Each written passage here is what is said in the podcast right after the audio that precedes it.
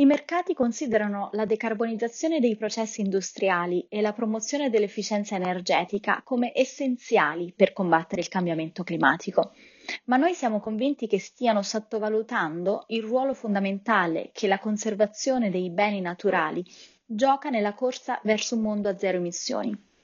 Il capitale naturale è vitale per l'economia globale. Secondo il World Economic Forum, più della metà del PIL mondiale dipende dalle risorse naturali.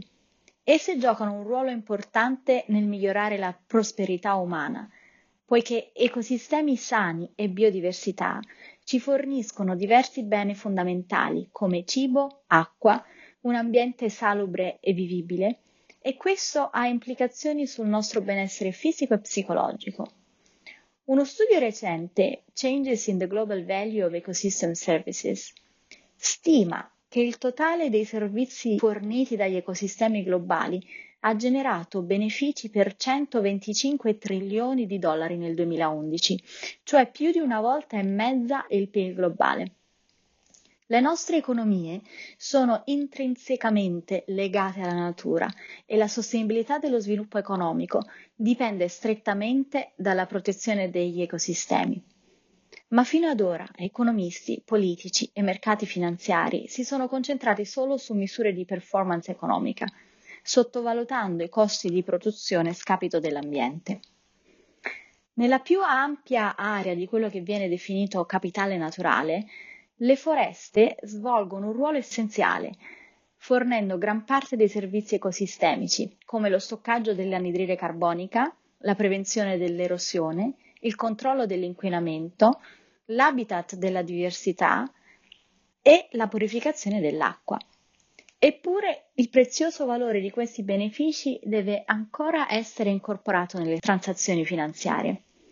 Secondo il Dipartimento dell'Agricoltura degli Stati Uniti, le foreste nazionali sono la più importante fonte di acqua nel paese, fornendo acqua potabile a 180 milioni di americani in 68.000 comunità.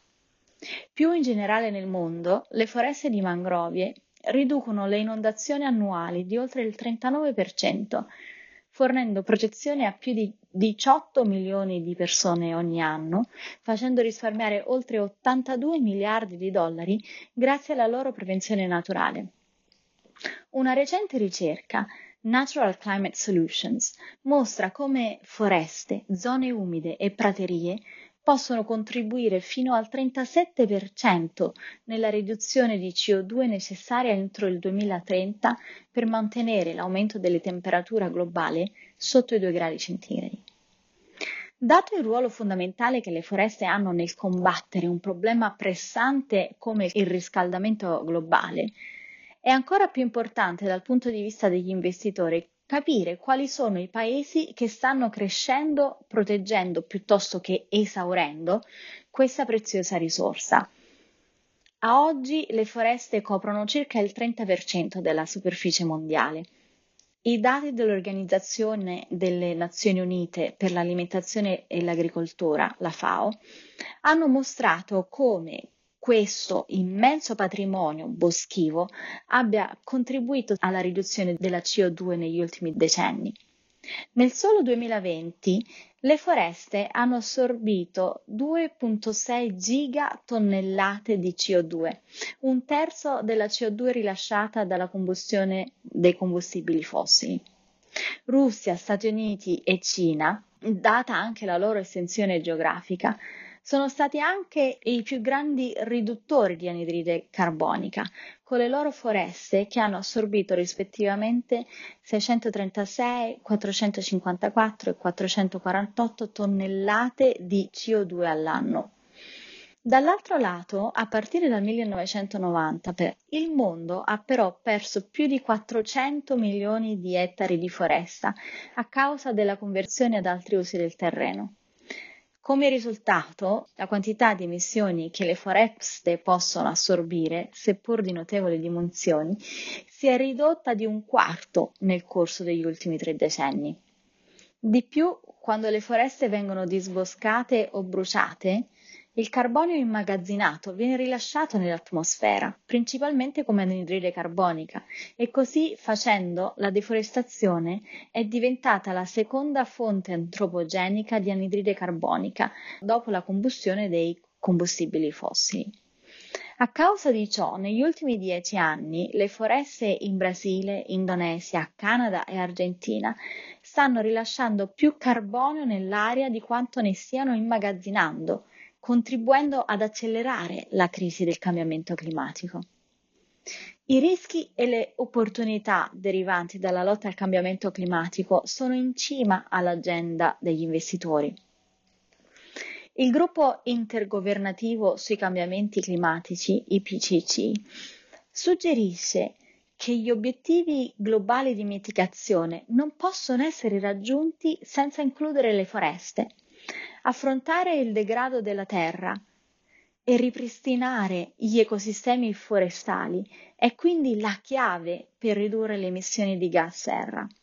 Inoltre, nuove opportunità di investimento sorgeranno dall'aiutare i paesi e le aziende a raggiungere una crescita più sostenibile.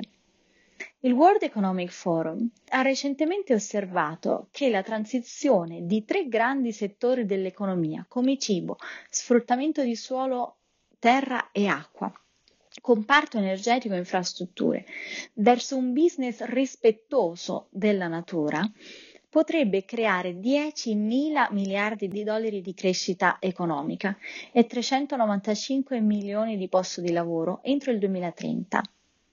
Nella nostra corsa verso il net zero, le aziende dovrebbero quindi iniziare a incorporare l'impatto che il loro business ha sull'ambiente naturale, poiché è sempre più evidente come l'integrazione del capitale naturale nella valutazione degli investimenti sarà un pilastro fondamentale nel passaggio verso un'economia più sostenibile. Dal pezzo Oltre la crescita del PIL, perché il capitale naturale è importante, di Irene Lauro, economista, del 12 ottobre 2021. La presente registrazione audio ha scopo meramente informativo e non deve essere intesa quale offerta o una sollecitazione ad acquistare o a vendere qualsivoglia tipo di strumento finanziario. Le opinioni e i pareri contenuti nel presente documento non rappresentano necessariamente la visione aziendale formulata in altre comunicazioni, strategie o comparti di Schröders. Per maggiori informazioni si consulti il sito www.schröders.it.